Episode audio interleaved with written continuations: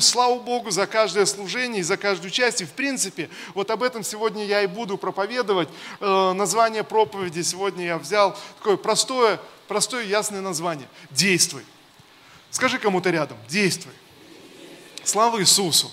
Друзья, я верю, что Бог призвал нас действовать. Я верю, что Бог призвал нас, нас двигаться, и мы призваны к движению. Мы не призваны, это неестественно для человека просто сидеть, сидеть на одном месте, знаете, быть в чем-то в одном. Это неестественно. Естественно, действовать, естественно, двигаться, независимо от того, какой путь уже пройден, независимо от того, что происходит, всегда приятно, приятно действовать и приятно двигаться. Э, Евангелие от Иоанна. А, Евангелие от Иоанна, это последняя глава, 21 глава, 15 стих я прочитаю, это слова, это воскресший Христос встречается уже со своими учениками, уже все встал на свои места. И вы знаете, Петр, а, будучи учеником Иисуса, а, вы знаете, он, он, он отрекся от Христа в силу там разных э, обстоятельств, но, конечно, это не было таким уж прямым отречением, но просто он не нашел в себе не знаю, наверное, все-таки не вопрос смелости, нет, э, наверное, это не вопрос, знаете, что испугался, а вопрос, ну, где-то вот разумности, где-то вот какого-то отчаяния, то есть, ну, он видит, все рушится, ну, а смысл вот подставляться, то есть, ну, э, хотя, когда э, Христа арестовывали в этом саду, он выхватил кинжал, начал драться, готов был умереть даже за Христа, но потом, когда увидел, что Христос остановил его, что ничего не надо, он арестован, то есть, вот все все идет к развязке. И вот тут э, Петр говорит, ну, я, я не знаю его. То есть он, он отрекается. И вот э, проходит время, Иисус воскрес из мертвых, все стало очевиден, божественный замысел, его победа, Петр покаялся. И, может быть, э, конечно, какая-то тягость внутри была. Знаете, как бывает, ты прожил какую-то часть жизни неправильно, и приходишь ко Христу, ты знаешь, что Бог тебя простил, ты знаешь, вроде все хорошо, но что-то тянет, что-то, знаете, происходит. Совесть не всегда ну, как бы она, она замолкает и не всегда реагирует на аргументы. Даже когда тебе говорят, твой грех прощен, тебя простили, никто против тебя ничего не имеет, а вот совесть продолжает что-то иметь. Сталкивались с такой ситуацией же, да? И вот Петр, наверное, где-то в похожей ситуации, вот все понимает, все понятно, все ясно. Иисус его не осуждает. И, и вот э, когда Иисус является им, э, и, и они сидят и кушают вместе, 15 стих, когда они закончили есть, Иисус сказал Симону Петру, Симон, сын Ионин, ты действительно любишь меня больше, чем они? А это он говорил как раз э, перед тем, как Иисус был арестован. Он как раз говорил, да я никогда не отрекусь, я всегда с тобой, я больше всех, всех тебя люблю. И вот проходит время, Иисус как будто знаете, как будто дает второй шанс и, и отсылает снова к этому решению. Он говорит, Симон, Петр, а ты действительно любишь меня больше, чем они? Он говорит, да, да, Господи, ответил тот, ты знаешь, что я люблю тебя. Иисус сказал ему, тогда паси моих ягнят да, или я перефразировал это, тогда действуй, Петр, тогда двигайся. То есть, если ты понял, если ты что-то открыл, если что-то пережил, если ты действительно любишь меня, тогда двигайся, Петр, тогда действуй, тогда паси моих ягнят, тогда сделай что-то для Царства Божьего в своем земном пути. Тогда предприми, пусть Царство Божие расширится через тебя на этой земле, пусть что-то произойдет, тогда действуй. Друзья, я верю, что все мы действуем, каждый в свою меру, больше, меньше, э, действия кого-то более заметны, заметны, кого-то менее заметны. Э, друзья, когда мы придем на небеса, наши жизненные итоги будут, под, под это, знаете, вот подытожены не совсем так, как на земле мы друг друга оцениваем, понимаете? Не совсем, оценка будет немножечко другая, но ясно, что наши жизненные плоды, они определяют, э, какова наша земная жизнь. Именно плод, именно, и мы читаем об этом снова и снова в евангельских текстах, э, мы читаем о э, смоковнице, которая должна приносить плод, мы, читаем о виноградных лозах, которые приносят плод. Всякий раз Писание говорит о плодах.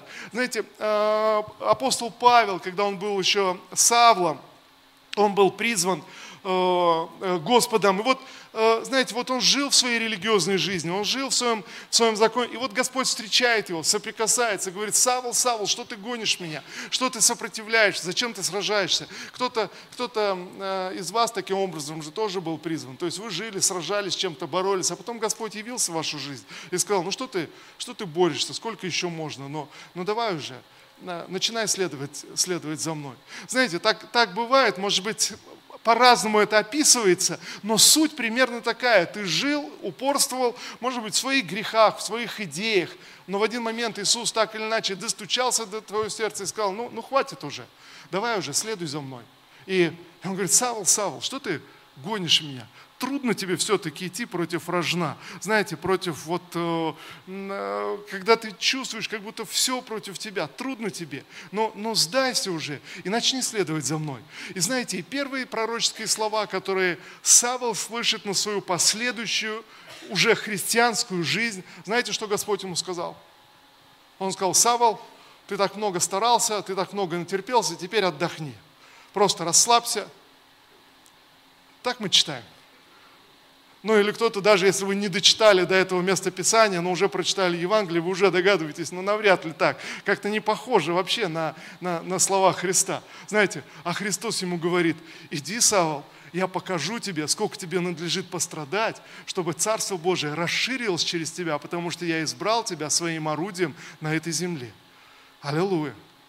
Друзья, я верю, что каждый из нас, мы так или иначе призваны инструментом Божьим на этой земле. Мы призваны, чтобы что-то совершилось через нас. Мы призваны к действию с вами. То же самое мы, мы читаем о, о Тимофее, о Тите, которому апостол Павел уже пишет. Он говорит, Тимофей, ты призван был. Еще, еще твоя мать и твоя бабка были призваны. На них была эта, э, эта вера. Теперь, теперь она в тебе. Теперь, Тимофей, ты продолжай и не останавливайся. Проповедуй вовремя и не вовремя. Не оглядывайся и не озирайся, не спорь с этими людьми, которые хотят постоянно спорить, противоречить. Ты, ты служи, ты расширяй Царство Божие, ты двигайся, пока твой земной путь продолжается. Вот заканчивает апостол Павел. Он говорит, мой земной путь подошел к концу, и я классно справился со своей задачей. Я хорошо пробежал свою дистанцию. Тимофей, теперь я желаю тебе продолжить эту эстафету. Продолжай, Тимофей. Знаете, я думаю, что Царство Божие расширяется только потому, что христиане продолжают действовать Э, столетие за столетием. Знаете, снова и снова Царство Божие расширяется. Оно не остановилось э, где-то в Израиле, оно не остановилось где-то, знаете, в древности. Оно продолжает расширяться. И я верю, что и сегодня Царство будет расширяться. Вот что бы ни происходило в мире, о чем бы ни говорили, знаете, какие бы тенденции ни были. Кто-то говорит, ну вот ислам наступает, ну вот э, секулярное общество, оно набирает силы, и, и вообще все христианство, оно слабеет. Знаете, в истории были разные моменты, моменты, но так или иначе христиане снова и снова получали это слово от Господа. Оно было выражено по-разному, но суть была одна – действуй. Действуй, чтобы Царство Божие расширилось. И Царство Божие продолжает распространяться. Слава Иисусу! На прошлое воскресенье мы э, пережили очередное восхищение церкви – кто-то даже не заметил. Да? Но, ну, знаете, тут у людей какие-то сны, пророчества были на 20 сентября, что будет восхищение церкви. Тоже подходили, меня спрашивали. Я говорю, слушайте, давайте мы сейчас не будем слишком уж долго обсуждать, давайте я 21 сентября объясню, почему это не произошло. Друзья, до слова просто надо верить. Вот просто надо верить слову, отвлечься от каких-то идей, отвлечься от каких-то красивых, знаете, вещей, а верить слову. То, что написано в слове, вот то, что написано в слове, оказывается неизменным неизменным. Меняется мода, меняется культура, меняется предпочтение, а слово остается прежним. Если слово говорит, что никто не знает времен и сроков, то что это значит? Это значит, когда кто-то приходит и говорит, я увидел сон, я знаю, что 20 сентября 2020 э, года будет пришествие Христа, ну, конечно, ты скажешь, ну я тоже что-то подобное во сне видел, я где-то слышал, так убедительно, так вроде и там что-то, и в Израиле что-то произошло, и там, и эпидемия случилась, и, и войны вроде, знаете, ты говоришь, а потом ты открываешь Слово Божье, и говоришь, ну никто не знает. Значит, никто не знает. А в чем смысл знать? Не надо ли нам ожидать встречи со Христом в любое время? А вот человек, который ждет 20 сентября, ну или ждал 20 сентября пришествия Христа – Представляете, а 19 сентября попадает под машину. Ну, такое же может быть. Ну, это грустно, конечно, но, но в принципе много сегодня погибает э, в автомобильных э, катастрофах, авариях. Гораздо больше, чем от коронавируса, друзья, гораздо больше. Поэтому, если кто-то боится коронавируса, лучше бойтесь автомобилей. Но, но если уж э, выбирать между чем и чем бояться. Но послушайте, Иисус говорит, Симон Петр, любишь ли ты меня? Он говорит, да, Господи, ты знаешь, что я люблю тебя, ты паси моих ягнят. Тогда действуй, Петр, тогда двигайся. Апостол Павел, Савол, что ты гонишь меня? Ты хочешь следовать за мной? Да, Господи, я хочу следовать за мной. Тогда иди, я покажу тебе, сколько тебе надлежит пострадать, чтобы Царство Божие расширилось и умножилось. И вот я хочу, чтобы мы с вами обратились сегодня а, а, это Евангелие от Луки, 10 глава. Евангелие от Луки, 10 глава. Здесь записана одна история. С 38 стиха буду, я прочитаю эту историю. Итак, Евангелие от Луки, 10 глава. С 38 стиха. «По пути Иисус с учениками пришли в одно селение. Там женщина по имени Марфа пригласила его в свой дом. Я остановлюсь здесь, потом прочитаю весь отрывок. Э, знаете, достаточно известная история. И вот с другой стороны, вот иной раз, чем более какие-то истории, знаете, они известны, они как-то вот э, на слуху, тем, тем сложнее – тем сложнее вот иной раз где-то докопаться до смысла. И я хочу, чтобы сегодня мы немножко углубились в Священное Писание, увидели просто смысл, который можно проскочить из-за того, что какие-то истории оказываются на слуху. Кто из вас вы уже слышали эту историю, как Иисус пришел в дом Марфы? Ну, конечно. Но знаете, вот сегодня как раз тот случай, если вы сегодня здесь в этом зале или смотрите нас онлайн, и вы никогда не слышали эту историю, как Иисус пришел в дом Марфы – то, то, скорее всего, вы быстрее поймете смысл, чем те, которые уже много раз слышали. Ну вот, ну вот так вот иной раз э, получается. Знаете, вот Господь призвал Савла и, и дал ему имя Павел и что-то в его жизни, в жизни изменилось. Но, знаете, мне эта тема близка. Я думаю, большинству, наверное, это не так э, актуально. А что значит, значит слово Павел? Что, что имя Павел означает? И везде, если вы откроете везде Википедию, то есть откроете справочники имен разных, везде. Везде будет, что означает Павел? Маленький. Ну, вот такое, такое значение, перевод э, с латинского, маленький. И вы понимаете, а, а откуда это взялось? То есть почему вот везде? То есть вы набираете, вот, ну, ну реально, не, не так-то просто найти, то есть более глубокие исследования. Ну кому надо исследовать, что значит слово Павел?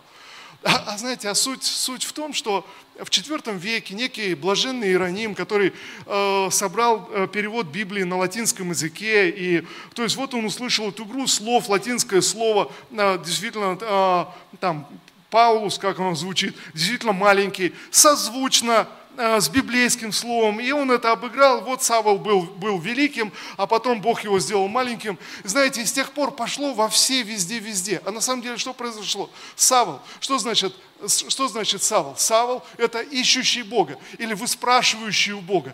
Меняется первая буква, становится Павел, обретший Бога, нашедший Бога, выпросивший у Бога. Знаете, но, но это же еврейское имя, а не, не латинское, как блаженный Иероним. И вы скажете, зачем ты это все, все нам рассказываешь? Но, но о некой несправедливости, потому что ты открываешь все справочники, ты открываешь все значения имен, везде будет маленький, просто потому что когда-то в IV веке блаженный Иероним ним, слава Богу за него, то есть произнес классную проповедь, и она всем понравилась. Смотрите, как красиво звучит. Все, классно, это вошло везде. Вы знаете, вот с историей с Марфой примерно та же самая история. Я, я здесь, э, ну, ну даже не хочется спорить ни с кем, вот есть куча классных проповедей, откровений относительно Марфы и Марии. Я думаю, вы слышали множество классных вообще, классных вещей относительно Марфы и Марии. Но сегодня я предлагаю вам просто, спокойно взглянуть на Священное Писание, отвлекаясь от каких-то, знаете, блаженного Иеронима или еще кого-то, просто отвлечься от них, а посмотреть на Священное Писание спокойно, здраво, знаете, без суеты, без каких-то, а о чем идет вообще речь, о чем, что, что произошло-то, в чем, в чем смысл. И вот мы читаем, посмотрите, по пути Иисус с учениками пришли в одно селение, ну, селение Вифлеем, это в пригороде Иерусалима. А, вошли в это селение. Иисус регулярно приходил в Иерусалим, посещал Иерусалим, и вот заходя, приходя в Иерусалим, всякий раз останавливался здесь, в пригороде Иерусалима, чтобы переночевать и э, утром идти в Иерусалим, совершать свое служение. И вот здесь написано, э, когда он пришел, э, проходил мимо, пришел в Вифлеем, там женщина по имени Марфа пригласила его в свой дом. Ну вот такая, такая история. Э, давайте я прочитаю сразу, а потом вернемся к этому стиху. У нее была сестра, э, которую звали Мария. Мария сидела, э, Мария сидела у ног Иисуса и слушала, что он говорил. Марфа же была занята приготовлением обеда. Она подошла к Иисусу и сказала, Господи, тебе нет дела до того, что моя сестра оставила всю работу на меня одну. Скажи ей, чтобы она помогла мне. Марфа, Марфа, ответил Господь, ты переживаешь и заботишься о многом, а, а нужно ведь только одно. Мария выбрала лучшее, и это у нее не отнимется. Вот такая история. Вот она здесь, здесь заканчивается. Я хочу, чтобы мы увидели сегодня действительно смысл, но, но прямой смысл, о чем говорит Господь здесь, о чем идет речь. И, и слава Богу за все проповеди, откровения, которые люди получают вот э, по этому отрывку. Но все-таки прямой смысл, о чем идет речь. Я вспоминаю, когда я еще только начинал свою христианскую жизнь, регулярно на разных домашних группах, общениях поднимался этот вопрос. Вот снова и снова. Знаете, особенно вот на домашних группах, где какое-то угощение готовится, еще, или там Э, хозяин квартиры приглашает к себе э, группу для молитвы, для служения, для общения. И, и вот поднимался этот вопрос, ну как же так, о чем же вообще идет речь? Ну вот Мария сидит, ничего не делает. Марфа, бедолага, суетится, накрывает на стол, бегает там, готовит, э, знаете, что-то что делает, там выбилось из рук прям все вообще обессилел, уже падает, смотрит, Мария ничего не делает. Учитель, ну скажи Марии, ну, ну что она одна-то, я и картошку чищу, и тарелки, и все, ну, ну так же неправильно. Знаете, я помню, всякий раз вот эти вопросы поднимались, и, и, и вопрос, ну как же так? То есть, что же имеется? Ну хорошо, ну Марфа села бы тогда рядом с Марией, сидели бы, ну и все голодали, все, все голодные бы остались не знаю, вы сталкивались когда-то вот с похожими рассуждениями? Знаете, вот так или иначе они приходят, когда мы, вот смотрите, абсолютно не понимаем, не понимаем культуры Ближнего Востока, устройства или о чем идет речь. А если мы просто присмотримся, вот смотрите, другая картина. Э, эта картина рисуется, когда нам кажется, то есть, ну вот вы пригласили кого-то в гости, и, и вот ситуация. Слушайте, ну давайте так, вот мы читаем, по пути Иисус с учениками пришли в одно селение. Там женщина по имени Марфа пригласила его в свой дом. Ну, переночевать, накормить. А вот, вот представьте себе, очевидно, Марфа, то есть уже стала ученицей Иисуса. То есть, очевидно, она уже слышала его проповеди, учения, видела чудеса. Э, ну, ну, совершенно, ну, ну, очевидно, да. Вот Э, знаете, давайте еще один отрывочек э, сейчас. Э, ничего, если мы так перескочим, а потом назад вернемся. Четвертая книга царств. Давайте вот, чтобы вы понимали контекст примерно, как мыслили в то время. То есть, или, ну, он, по идее, и понятен для нас тоже. Четвертая книга царств, 9, 4 глава, 9 стих. Это мы перемещаемся прямо в прошлое, это тысячу лет до нашей эры. Но это это священное писание, которое Марфа хорошо знала. То есть это, которое Марфа с детства знала эти истории. Ну, посмотрите. Однажды Елисей отправился э, в Шунем. Там жила одна богатая женщина. Вот я еще раз. Там жила одна богатая женщина, которая уговорила его остаться поесть. И всякий раз, проходя мимо, он останавливался там поесть. Она сказала мужу, я знаю, что этот человек, который часто заходит к нам, святой Божий человек. Давай сделаем на крыше маленькую комнату, поставим туда постель, стол, стул и светильник для него. Тогда он сможет останавливаться там всякий раз, когда будет заходить к нам. Вот Посмотрите, я, я не буду сейчас продолжать эту историю, но, но это известная история была для Марфы, для, для, для всех э, иудеев, то есть это э, из, книги, из книги царств, то, как происходило. Посмотрите, в чем смысл? Вот эта богатая женщина, которая видит пророка Елисея, видит чудеса и понимает, что это Божий человек, она говорит, слушай, когда будешь в нашем городе, пожалуйста, можешь останавливаться только у меня. То есть я хочу позаботиться о тебе, я знаю, что ты Божий человек. А, он всякий раз приходил, и она кормила его. И тогда она мужа своего говорила, она говорит, слушай, вот этот Божий человек, он реально святой человек. Давай мы комнатку сделаем э, для него. Он будет приходить, останавливаться, э, стол, стул поставим, светильничек. Давай мы отделим. Муж согласился, давай, так сделали. И он всякий раз останавливался тогда в доме, в доме этой богатой женщины. И потом, если вы читаете историю, действительно, э, чудеса были явлены в жизни этой женщины. И пример этой женщины приводится как пример веры. Через свою веру, понимая помазание, которое было на пророке, и, и выдавая уважение помазанию пророка, сила Божия в ее собственной жизни, когда беда пришла в ее дом, слава Божья явилась. Вы можете перечитать дома э, эту четвертую четвертую главу четвертой книги Царств, э, подробнее об этом. И вот посмотрите, ясно тогда, мы понимаем, давайте вернемся тогда назад, э, Лука 10 глава, э, снова вернемся тогда к нашему отрывочку. И вот посмотрите, Марфа, где-то она уже слышала проповедь Иисуса, где-то она поняла, и подобно этой богатой женщине, она приглашает Иисуса в свой дом, чтобы он остановился у нее – путешествие в Иерусалим, чтобы накормить, позаботиться и послужить. Посмотрите, Марфа что-то поняла, то есть что-то для нее стало ясно. А вот теперь, знаете, чтобы вот, ну действительно понятно, вещи встали на свои имена. Давайте я спрошу вот здесь присутствующих, здесь вот много людей э, присутствуют. Э, скажите, вот если вы бы узнали, что какой-то проповедник, где, может быть, вы были на его конференции, видели чудеса, вы узнали, что он со своей командой приезжает в Саратов и, или будет проездом в Саратове, но остановится становится вот где-то со своей командой, и вы бы написали ему э, в соцсетях, о, я слышал, что ты будешь в Саратове со своей командой. Зачем ты будешь останавливаться в какой-то гостинице непонятно где то Остановись у меня дома. Я позабочусь, все будет хорошо. Вот, э, знаете, вопрос даже сейчас, я не буду спрашивать, как много людей так бы сделали – но они сделали. Почему не сделали бы? Скажите, что гостиницы в Вифлееме не было тогда? Ну, были гостиницы, но разве что, знаете, когда э, э, Рождество было, когда Иисус э, был рожден, тогда не нашлось места в гостинице, но тогда был, знаете, огромный приток паломников – Здесь же, то есть обычный день, гостиниц много, в Иерусалим идут паломники, там, там все, в Вифлееме все настроено на это. И вот Марфа узнает, что Иисус со своими учениками, говорит, Иисус, а зачем ты будешь где-то в какой-то гостинице? Останавливайся у меня со своими учениками. Всех накормлю. Вот, знаете, а почему вы, вы бы не смогли так сделать вот сейчас? Ну что, но у кого-то средств таких нету.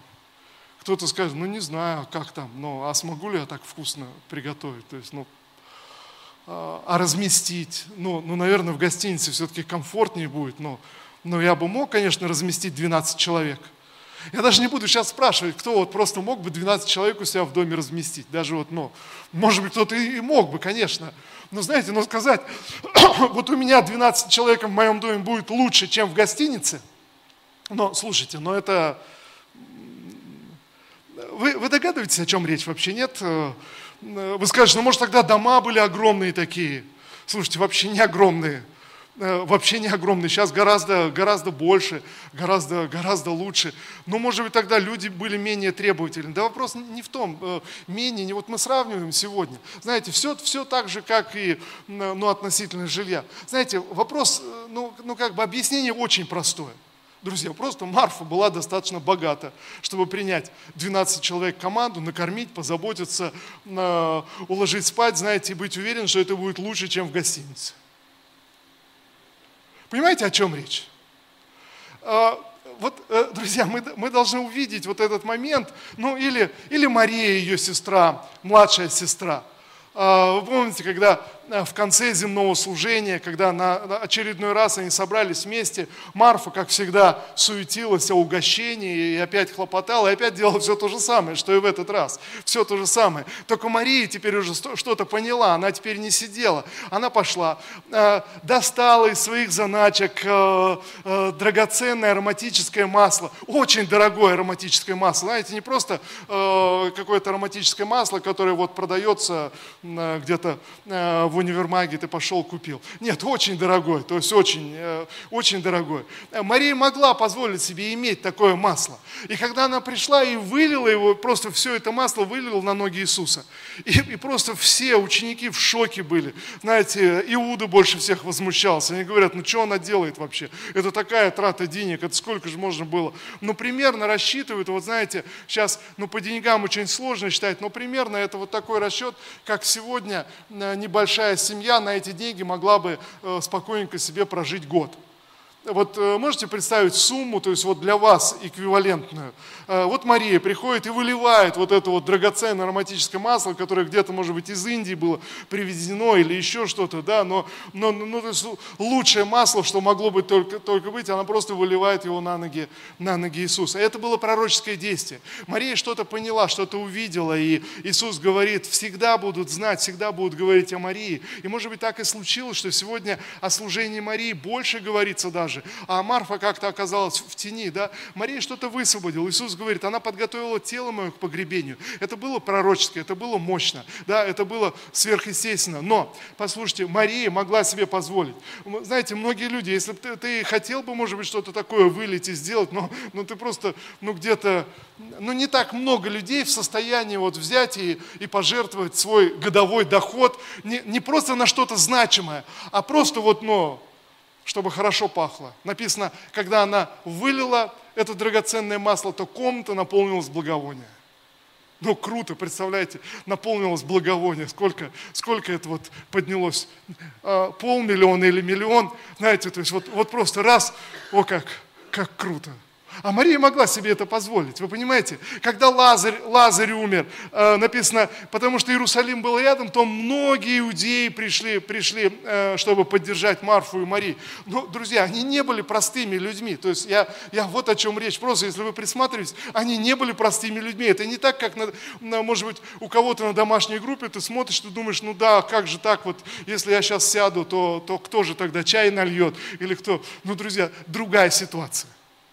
Понимаете, да, просто другая ситуация, то есть другая семья, другой. Вот Библия не акцентирует вот эту разницу в социальном положении между бедными и богатыми, нет этого акцента. Он стирается, как будто не об этом смысл. Но они легко предполагали, если человек приглашает к себе в дом э, э, отдохнуть, поесть, то это говорит о неком статусе человека. Обычный человек никого себе в дом в те времена пригласить не, не мог.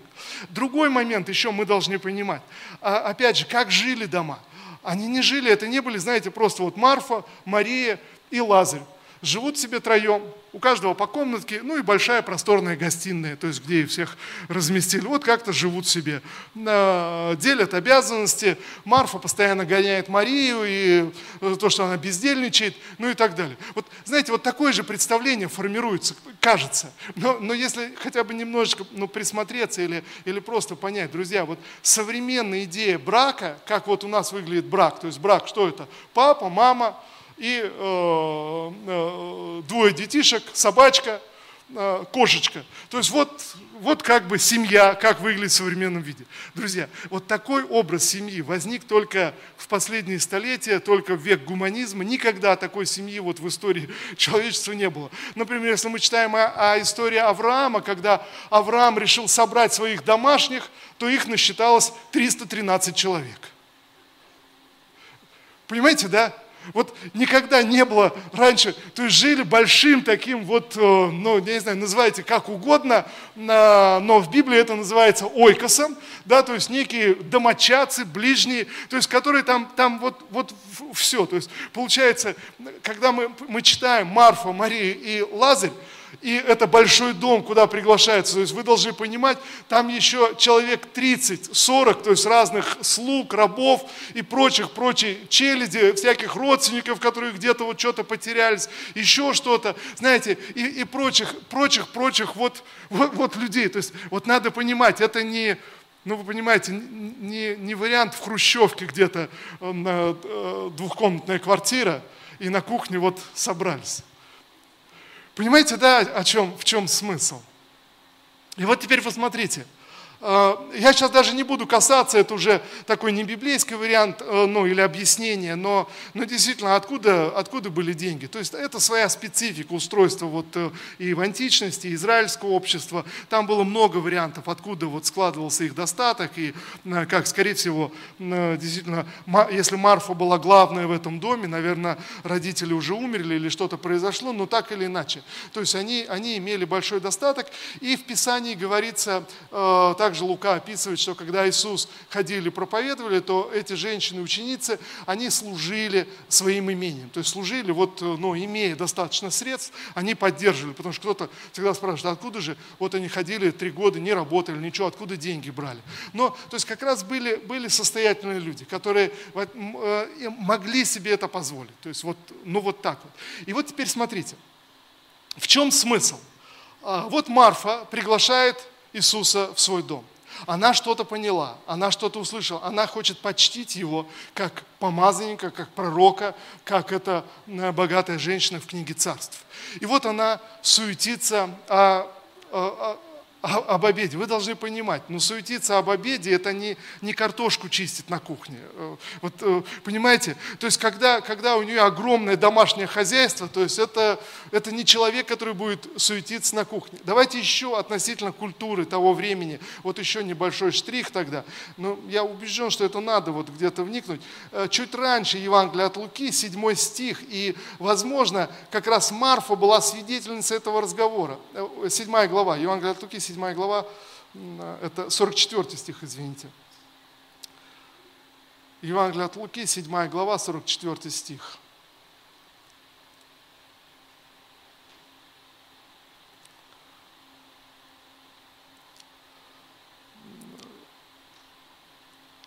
Это один богатый фарисей э, по имени Симон также пригласил Иисуса на обед в свой дом. Вот и, и тогда вы должны понимать, что это примерно то же самое. Да? То есть вот этот богатый человек, Симон, то есть он узнал о служении Иисуса, он пригласил его в свой дом. И вот Иисус э, возлег, они кушают вместе. И вот Иисус говорит ему,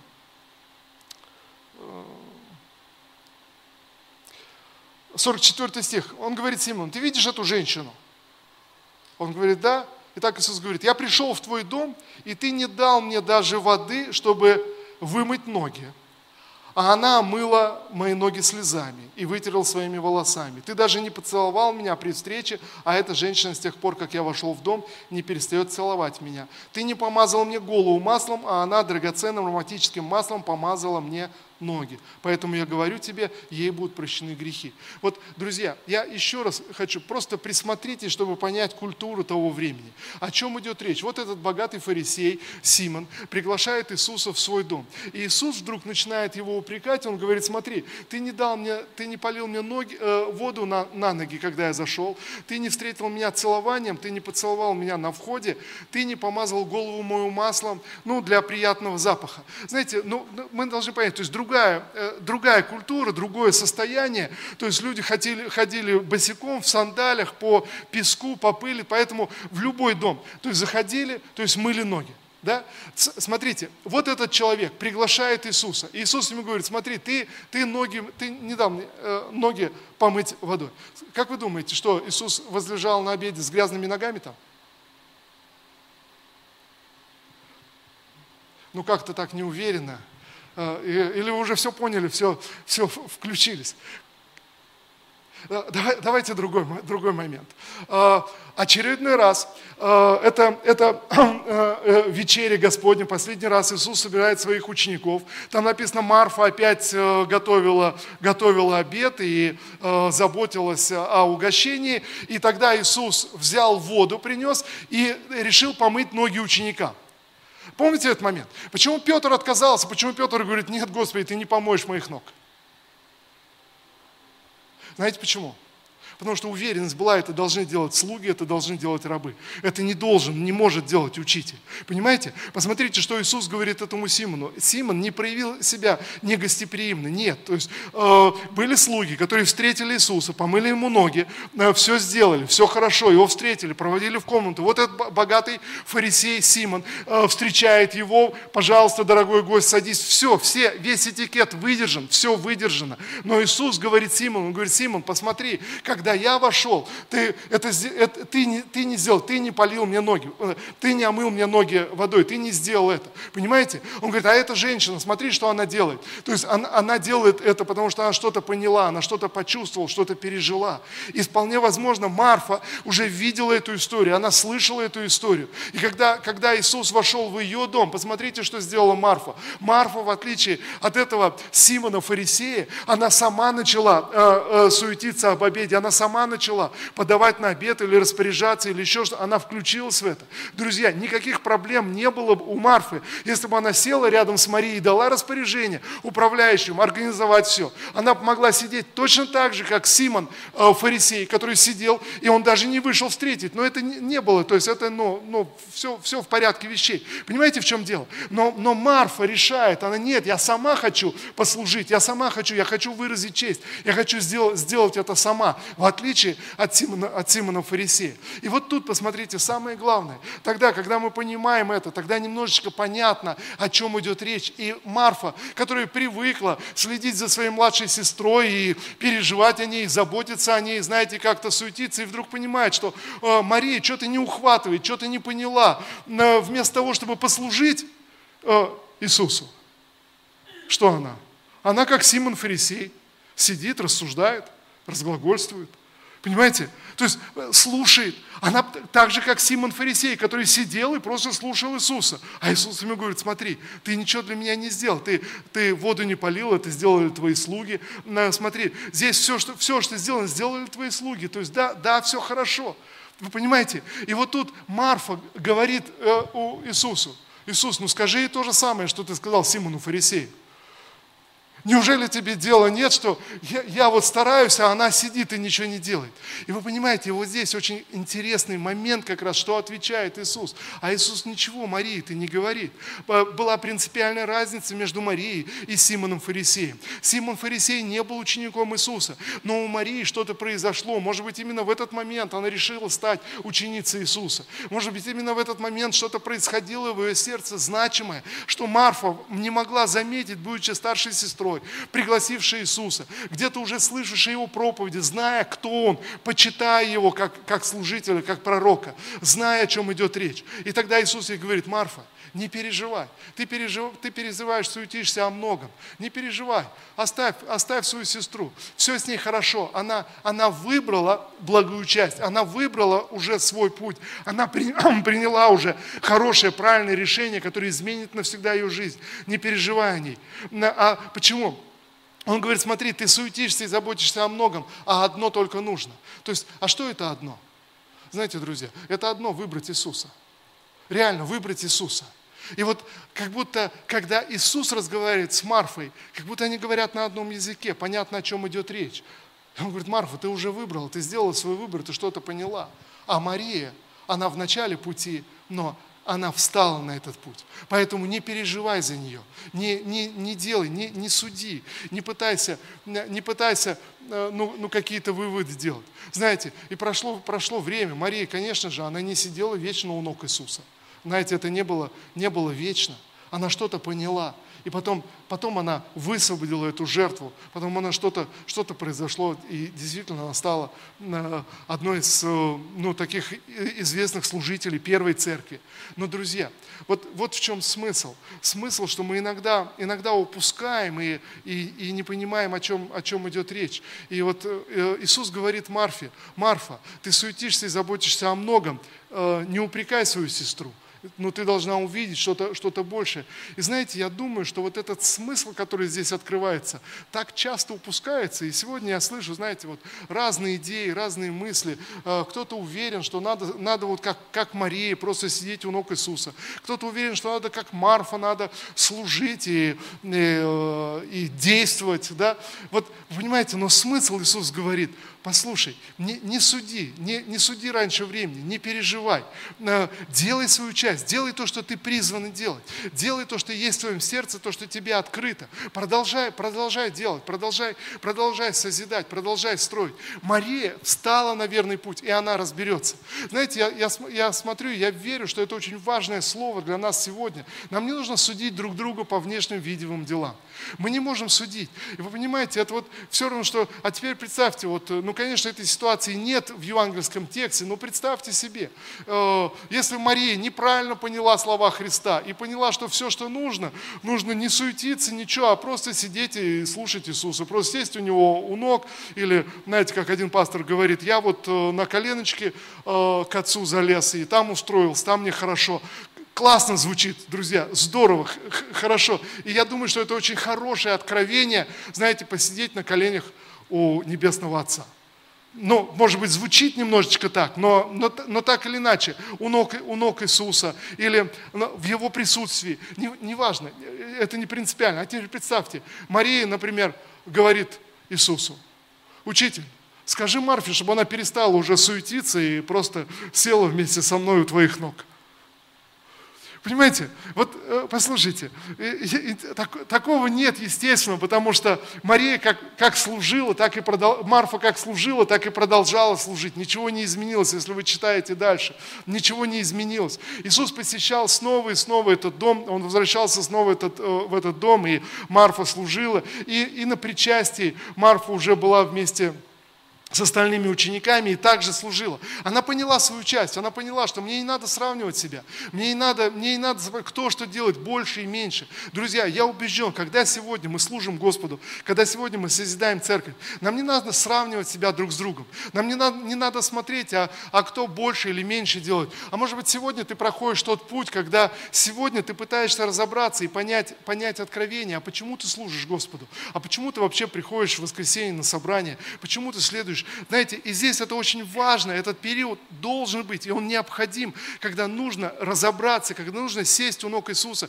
и услышать, получить откровение в свою жизнь. Но, э, знаете, это так грустно, когда, допустим, один пастор говорит, я 10 лет в служении, и вдруг я понял, что я никогда у ног Иисуса-то и не сидел. Вы понимаете, это трагедия, э, трагедия христианского служения, конечно же. То есть, ну, не, не разобравшись, или человек ходит всю жизнь в церковь, э, проходил всю жизнь в церковь, то есть был на всех праздниках, праздниках, отметил все дни рождения церкви, но вдруг в конце жизни понял, что он никогда в близком общении с Иисусом-то и не был. Он никогда Иисуса-то и не знал. Это реально трагедия христианской жизни. Но послушайте, но, но очевидно, Марфа что-то поняла. Откровение, откровение пришло, и тогда э, э, ясно, что, э, допустим, если человек похож на Марфу, это не значит, что он не знает Иисуса. Если человек сидит у ног Иисуса – а сколько он э, лет там собирается просидеть? Знаете, пока получит откровение, действует, пока дорастет до уровня Марфы. Понимаете, вот в чем смысл? Сколько, сколько должно... И, и, наверное, тоже у каждого это разное время. Может быть, у кого-то столько тараканов в голове, что ему нужно действительно 10 лет у ног Иисуса просидеть. А кому-то достаточно встретить Иисуса в своей жизни, как апостолу Павлу, и понять, я понял теперь, к чему это все было. Я знаю, что теперь нужно было. И как только э, Анания пришел и помолился за э, Савла, Дух Святой сошел на него, и он пошел и начал, начал служить, служить Господу. И в полноту служения вошел конечно, гораздо позже, но он понял для себя, то есть он что-то для себя открыл, и всю свою жизнь он следовал и служил Господу. Друзья, вот э, смысл, о чем мы сегодня говорим, и что мы видим в этом Писании, может быть, немножко так я э, долго посвятил этому времени, но это важно. Да, вот в чем смысл. Нам не нужно сравнивать себя друг с другом, нам не нужно судить друг о друге только по внешним вещам, то есть нам не нужно, знаете, думать, кто лучше или кто хуже. Важно, важно понять свою часть и вот эту свою часть услышать в Боге. Знаете, понять, почему я в церкви, почему я служу, почему я хожу в домашнюю группу, что движет мной, к чему меня это побуждает, к чему меня это двигает. И тогда, друзья, вот Марфа, она могла бы это не делать. Она была достаточно богата, чтобы принять такую большую команду в своем доме, накормить. А, она, она руководила этим домом или этим ойкосом. Она могла этого ничего не делать. Она могла, как Симон, а, фарисей, также сесть и слушать Иисуса. Понимаете? Но она решила внутри себя, что она будет служить. Она приняла это решение, и она служила снова и снова, снова и снова. И она не изменила своему принципу. Друзья, и я верю, что это, это то призвание, которое приходит в наш... Когда ты понимаешь, зачем ты служишь Господу, когда ты понимаешь, зачем ты ходишь в церковь, в чем смысл твоего служения. Ты знаешь, когда, когда это служение исходит из твоих взаимоотношений с Иисусом, друзья, тогда потрясающе. Мы начинаем расти, мы начинаем возрастать. Бог начинает показывать нам и открывать. Мы начинаем расти через служение. Мы начинаем что-то переосмысливать внутри себя. Действительно, реально, духовный рост высвобождается тогда, когда ты начинаешь действовать. Аминь.